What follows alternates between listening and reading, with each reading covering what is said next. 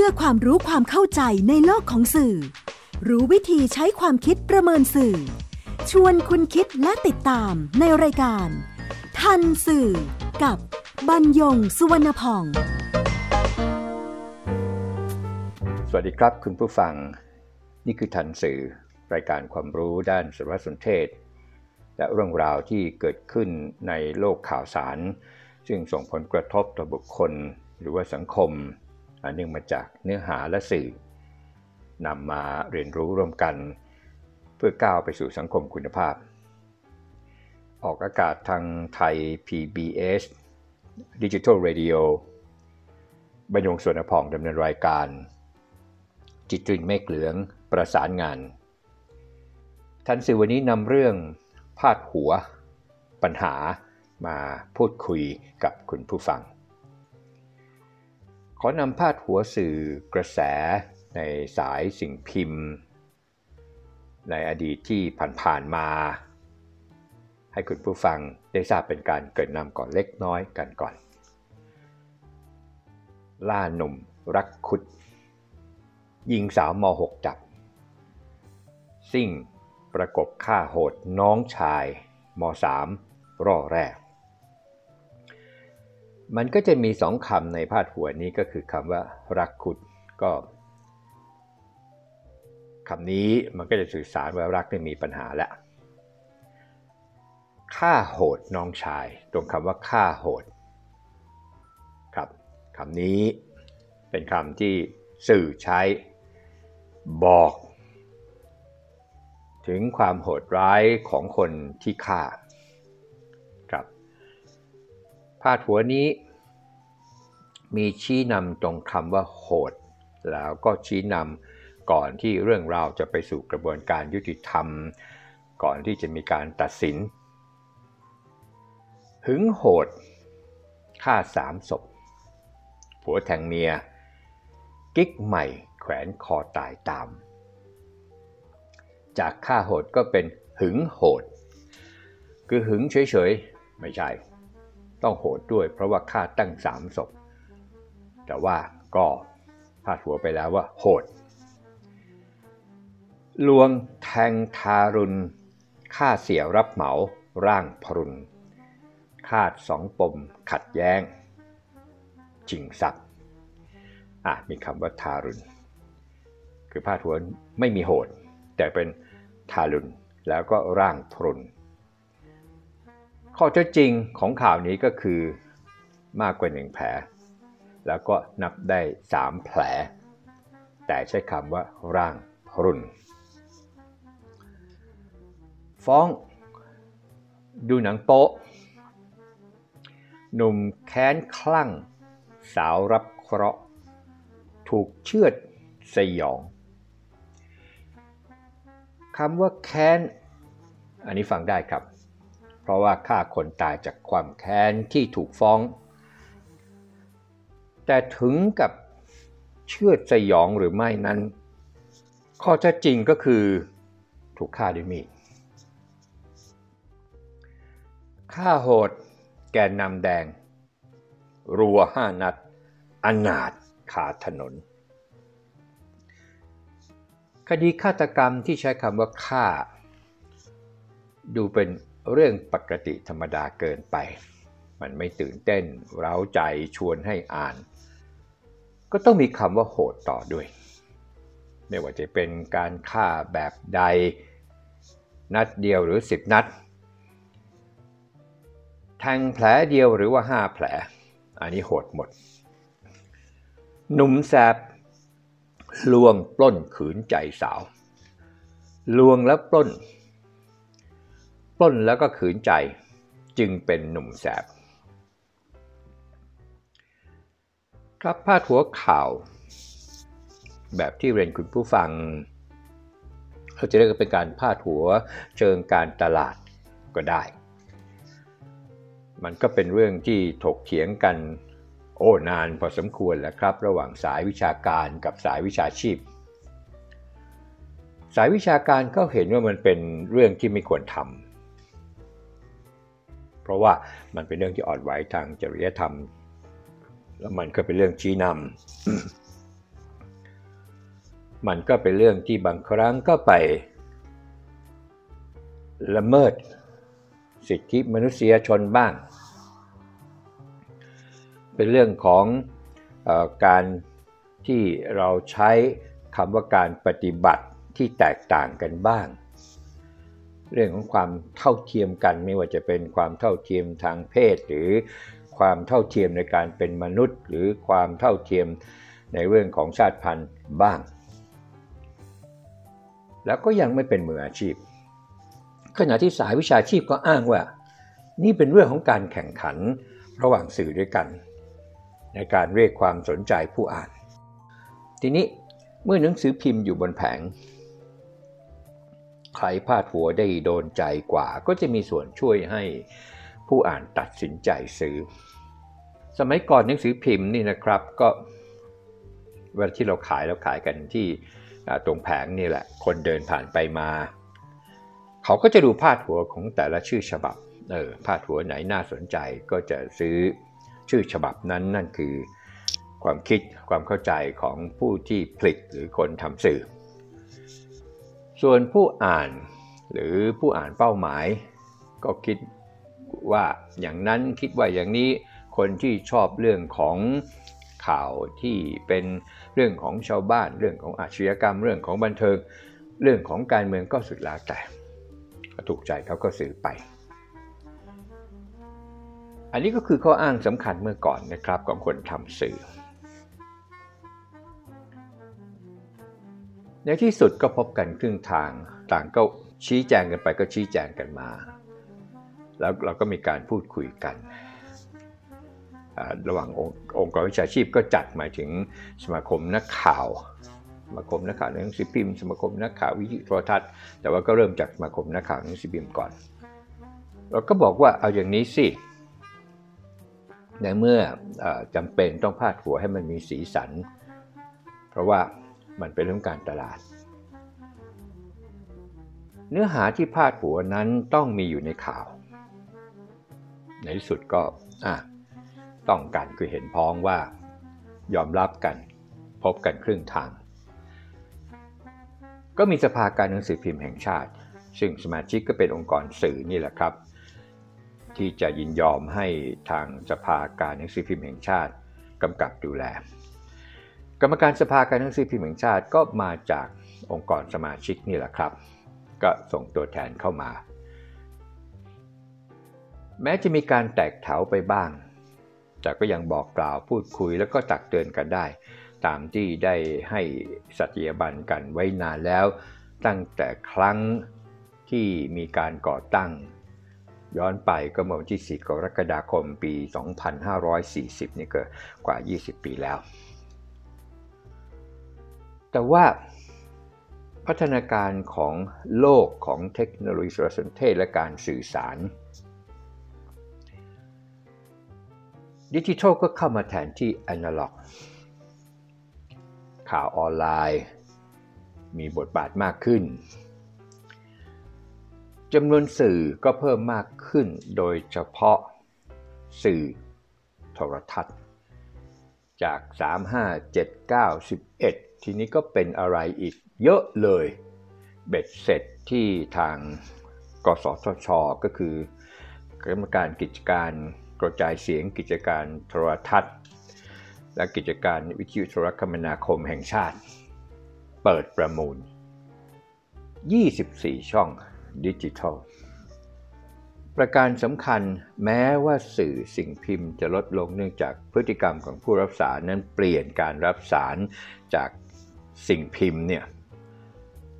ไปเป็นสื่อดิจิทัลไปเป็นสื่อออนไลน์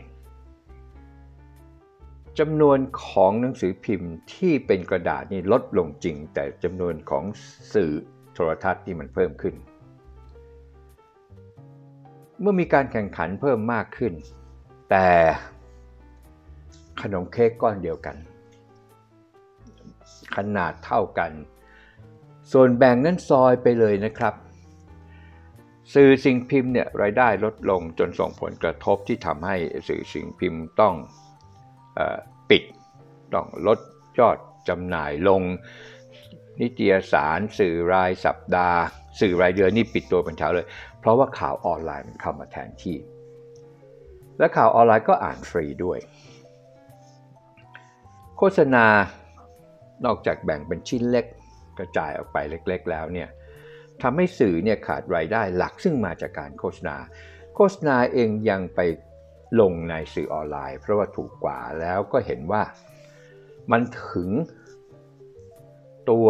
ผู้รับสารเนี่ยซึ่งมีโทรศัพท์มือถืออยู่ในมือเลยแล้วยิ่งปัจจุบันโฆษณามันอยากจะขึ้นมันก็ขึ้นมาเป็นป๊อปอัพทันทีตรงนี้ครับที่ส่งผลกระทบแน่นอนข่าวก็ต้องทำให้ขายได้เพื่อที่จะทำให้ได้ยอดวิวจากผู้รับสารก็ทุกวิธีทางรวมทั้งพาดหัวข่าวข่าวออนไลน์เมื่อมีบทบาทมากขึ้นเราก็เลยหันไปรับสารสื่อก็ต้องทำทุกอย่างที่ทำให้ผู้รับสารนั้นอ่านข่าวของตัวแนวทางที่ได้ปฏิบัติกันมาก็เลยถูกมองข้ามเราจึงพบการพาดหัวข่าวที่เมื่อก่อนมันก็ไม่เคยมีอะไรมากมายหลังจากที่พูดคุยกันก็เข้าอกเข้าใจกันก็กลับกลายเป็นว่าตอนนี้ไม่ฟังกันยกตัวอย่างนะครับข่าวที่รายการทันสื่อก็เคยนำมาเรียนคุณผู้ฟังไปแล้วนั่นคือกรณีของเอิญกัญญากรที่พาดหัวว่ากินยาซึมเศร้าจนอ้วนเป็นอึ่งอ่างไม่แคร์น้ำหนักเดินหน้าให้ความรู้ผู้ป่วยก็ทำให้เธอรู้สึกแย่แล้วก็มีการพูดกันมีการตำหนิติเตียนสื่อที่ไปพาดหัวเพราะว่าอันนั้นเนี่ยมันเป็นเรื่องของ hate speech ด้วยคือทำให้เกิดไอ้ความรู้สึกที่ทำให้ผู้ที่ถูกตกเป็นข่าวเนี่ยนะฮะเขาเกิดความอับอายขาดความเชื่อมั่นจากเหตุผลที่เขาอ้างกันอันนี้เนี่ยก็อย่างที่เรียนคุณผู้ฟังไปแล้วแต่พาดหัวบนสื่อดิจิทัลเนี่ยมันไม่ได้ลดลงแต่ประการใดล่าสุดนี่นะครับอีกข่าวหนึ่งที่มีการพูดถึงกันแล้วก็คือเรื่องของเอ่อพาดหัวที่พาดพาดว่านักศึกษาสาวยันเยลลี่ฟลอยด์ส่งกับมือผลตรวจออกแล้วเจือปนสารกัญชาก็มีนักวิชาการครับที่ออกมากล่าวถึงข่าวนี้แล้วก็ชี้ให้เห็นว่าพาดหัวชิ้นนี้เนี่ยมีปัญหาเพราะพาดหัวทำให้ผู้รับสารเข้าใจว่าเยลลี่มีกัญชาแต่ในเนื้อข่าวไม่ใช่ไม่ได้มีรายละเอียดอะไรอย่างนั้นเลยในเนื้อข่าวก็กลายเป็นว่าเยลลี่กับกัญชาคนละเรื่องกันแต่พาดหัวก็ทำให้เข้าใจว่ามันเป็นเรื่องเดียวกันโดยการนำพาดหัวเนี่ยในเนื้อข่าวที่เอามาต่อกันซึ่งผู้รับสารถ้าไม่อ่านให้ดีก็จะเกิดความเข้าใจผิดได้เข้าใจผิดอย่างไรอีกสักครู่ครับคุณกำลังฟังรายการทันสื่อกับบรรยงสุวรรณพอง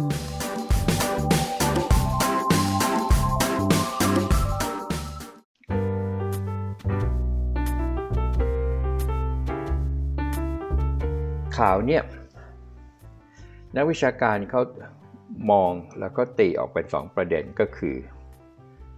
จากพาดหัวนะครับก็คือหนึ่งนักศึกษายืนยันว่าฟรอยด์ส่งเยลลี่ให้กับมืออันที่สองผลตรวจออกมาว่ามีสารกัญชาแต่ในประเด็นที่สองที่ว่ามีสารกัญชานั้นมีการตรวจยืนยันหรือไม่ว่าเยลลี่หรือผลิตภัณฑ์ใดมีส่วนผสมของสารสกัดจากกัญชานะครับ ก็มีหมอที่บอกว่าทางคดีประสานกับตำรวจตลอดตัวอย่างผลิตภัณฑ์จะส่งไปตรวจที่กรมวิทยาศาสตร์การแพทย์ส่วนกรณีนี้ตนยังไม่ทราบอันนี้นี่ข่าวนะครับล่าสุดมีรายงานว่าผลการตรวจหาสารเสพติดในร่างกายของนักศึกษาสาวเบื้องต้นพบสารเสพติดประเภทกัญชาในปัสสาวะส่งผลอาจจะทำให้เกิดอาการมึนงงได้ส่วนสารเสพติดนั้นมาจากขนมเยลลี่หรือวัตถุอื่นๆหรือไม่นั้นอยู่ระหว่างสืบสวนสอบสวนเพิ่มเติมต่อไปสรุปก็คือที่เจือปนสารกัญชาก็คือในปัสสาวะของนักศึกษาไม่ใช่จากเยลลี่เยลลี่จะมีกัญชาหรือไม่อันนี้ต้องตรวจสอบต่อไปแม้จะมีโอกาสสูงว่าเยลลี่จะมีกัญชาจริงๆแต่ก็เป็นอีกประเด็นที่ยังไม่ได้รับการพิสูจน์สรุปครับการพาดหัวนี้จะตั้งใจหรือไม่ตั้งใจมีการเล่นคำโดยนำเอาคำว่าเยลลี่ขึ้นมาก่อนเอาขึ้นมาอย่างไรเรียนทบทวนเรื่องพาดหัวนี้อีกทีครับนักศึกษาสาวยันเยลลี่ฟรอยส่งกับมือผลตรวจออกแล้วเจือปนสารกัญชานี่คือพาดหัวอันนี้ก็ชี้ให้เห็นว่าพาดหัวนี้ทำให้เกิดความสับสนประการที่สองท่านนำเอาข้อตกลงที่พูดคุยกันในอดีตระหว่างสายวิชาการกับสายวิชาชีพว่าอ่ะถ้าจะพาดหัวให้มันมีสีสันที่เราใช้คำภาษาอังกฤษทับศัพท์ว่าดราม่านั้นข้อความหรือถ้อยคำในพาดหัวจะต้องมีอยู่ในเนื้อข่าวหรือเนื้อข่าวนั้นขยายพาดหัวแล้วสื่อสารตรงกันข่าวนี้นักวิชาการบอกว่าการพาดหัวมีการเล่นคำโดยเอาคำว่าเยลลี่ขึ้นก่อนเพื่อเป็นประธานของประโยคก็ทำให้เมื่ออ่านพร้อมกันจนจบแล้วเข้าใจว่าเยลลี่ที่ฟรอยด์ส่งให้นักศึกษาสาวกับมือผลตรวจแล้วเจือปนสารกัญชานักวิชาการใช้คำว่าเป็นประโยคที่ไม่เป็นธรรมชาติแล้วข้อเสนอแนะของนักวิชาการว่าถ้าจะพาดหัวให้ถูกต้องจะพาดหัวอย่างไรนักวิชาการก็บอกว่าควรจะเป็นอย่างนี้ครับนักศึกษาสาวยันฟรอยด์ส่งเยลลี่กับมือผลตรวจออกแล้วเจือปนสารกัญชาคือเยลลี่ฟรอยด์ส่งกับมือก็ควรจะเป็นฟรอยด์ส่งเยลลี่กับมือนะฮะ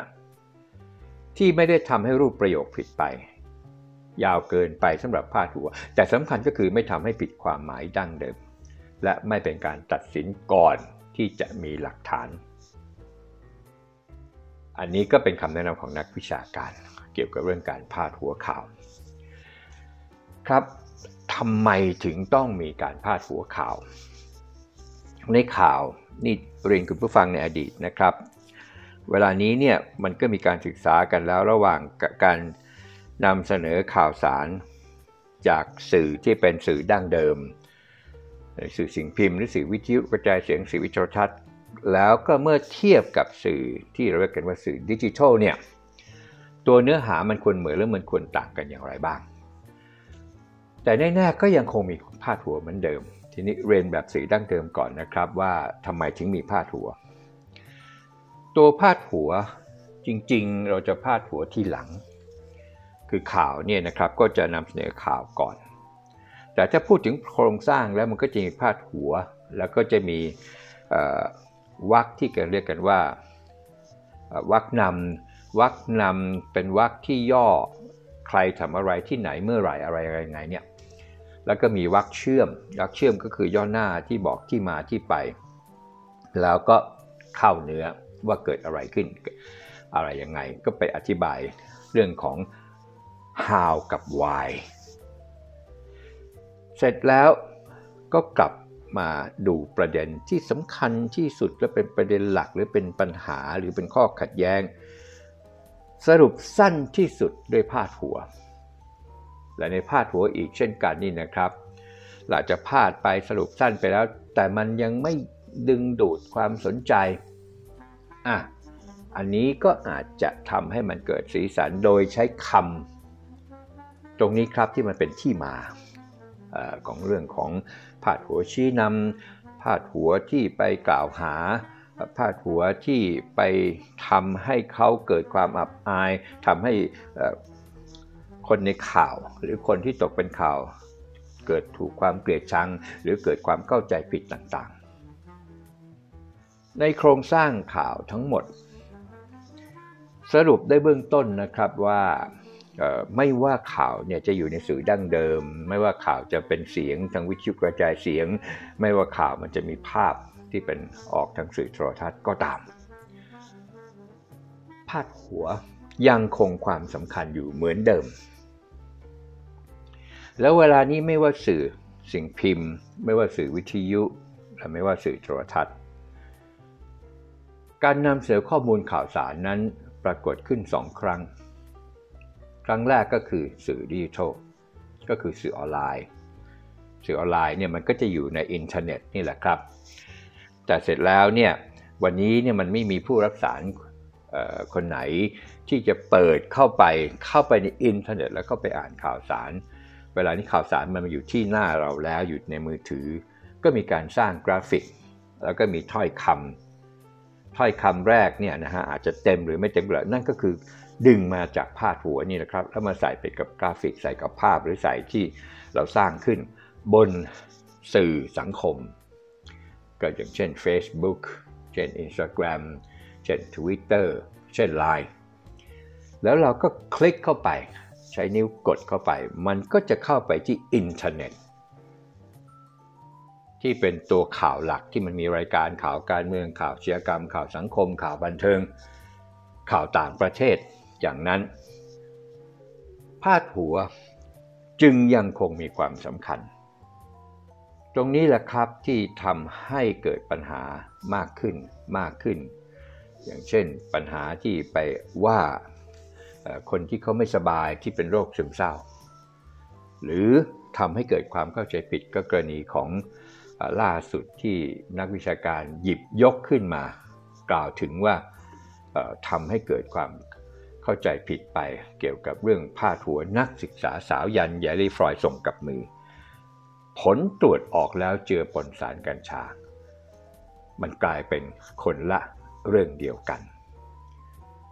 มันมีคำถามที่น่าสนใจว่าทำอย่างไรไอ้พาดหัวอย่างเนี้ยจะจะหมดไปนี่แหละครับอันนี้ก็เป็นที่มาของทันสื่ออย่างหนึ่งว่าทำอย่างไรถึงจะทำให้การพูดคุยกันการมีรายการทันสื่อเนี่ย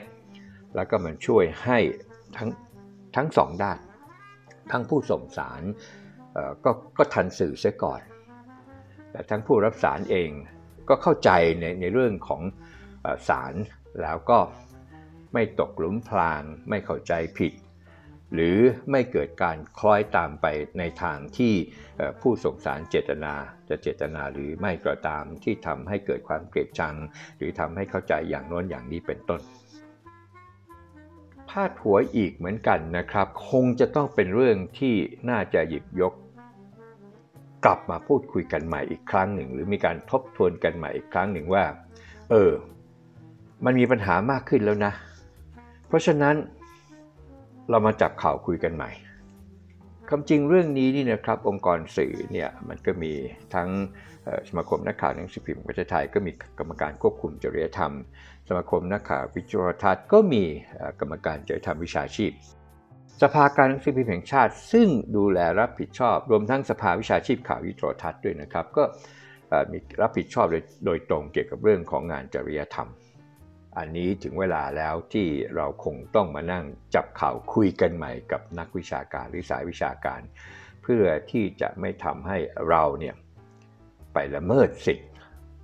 ของผู้รับสารพบกันใหม่ในทันสื่อ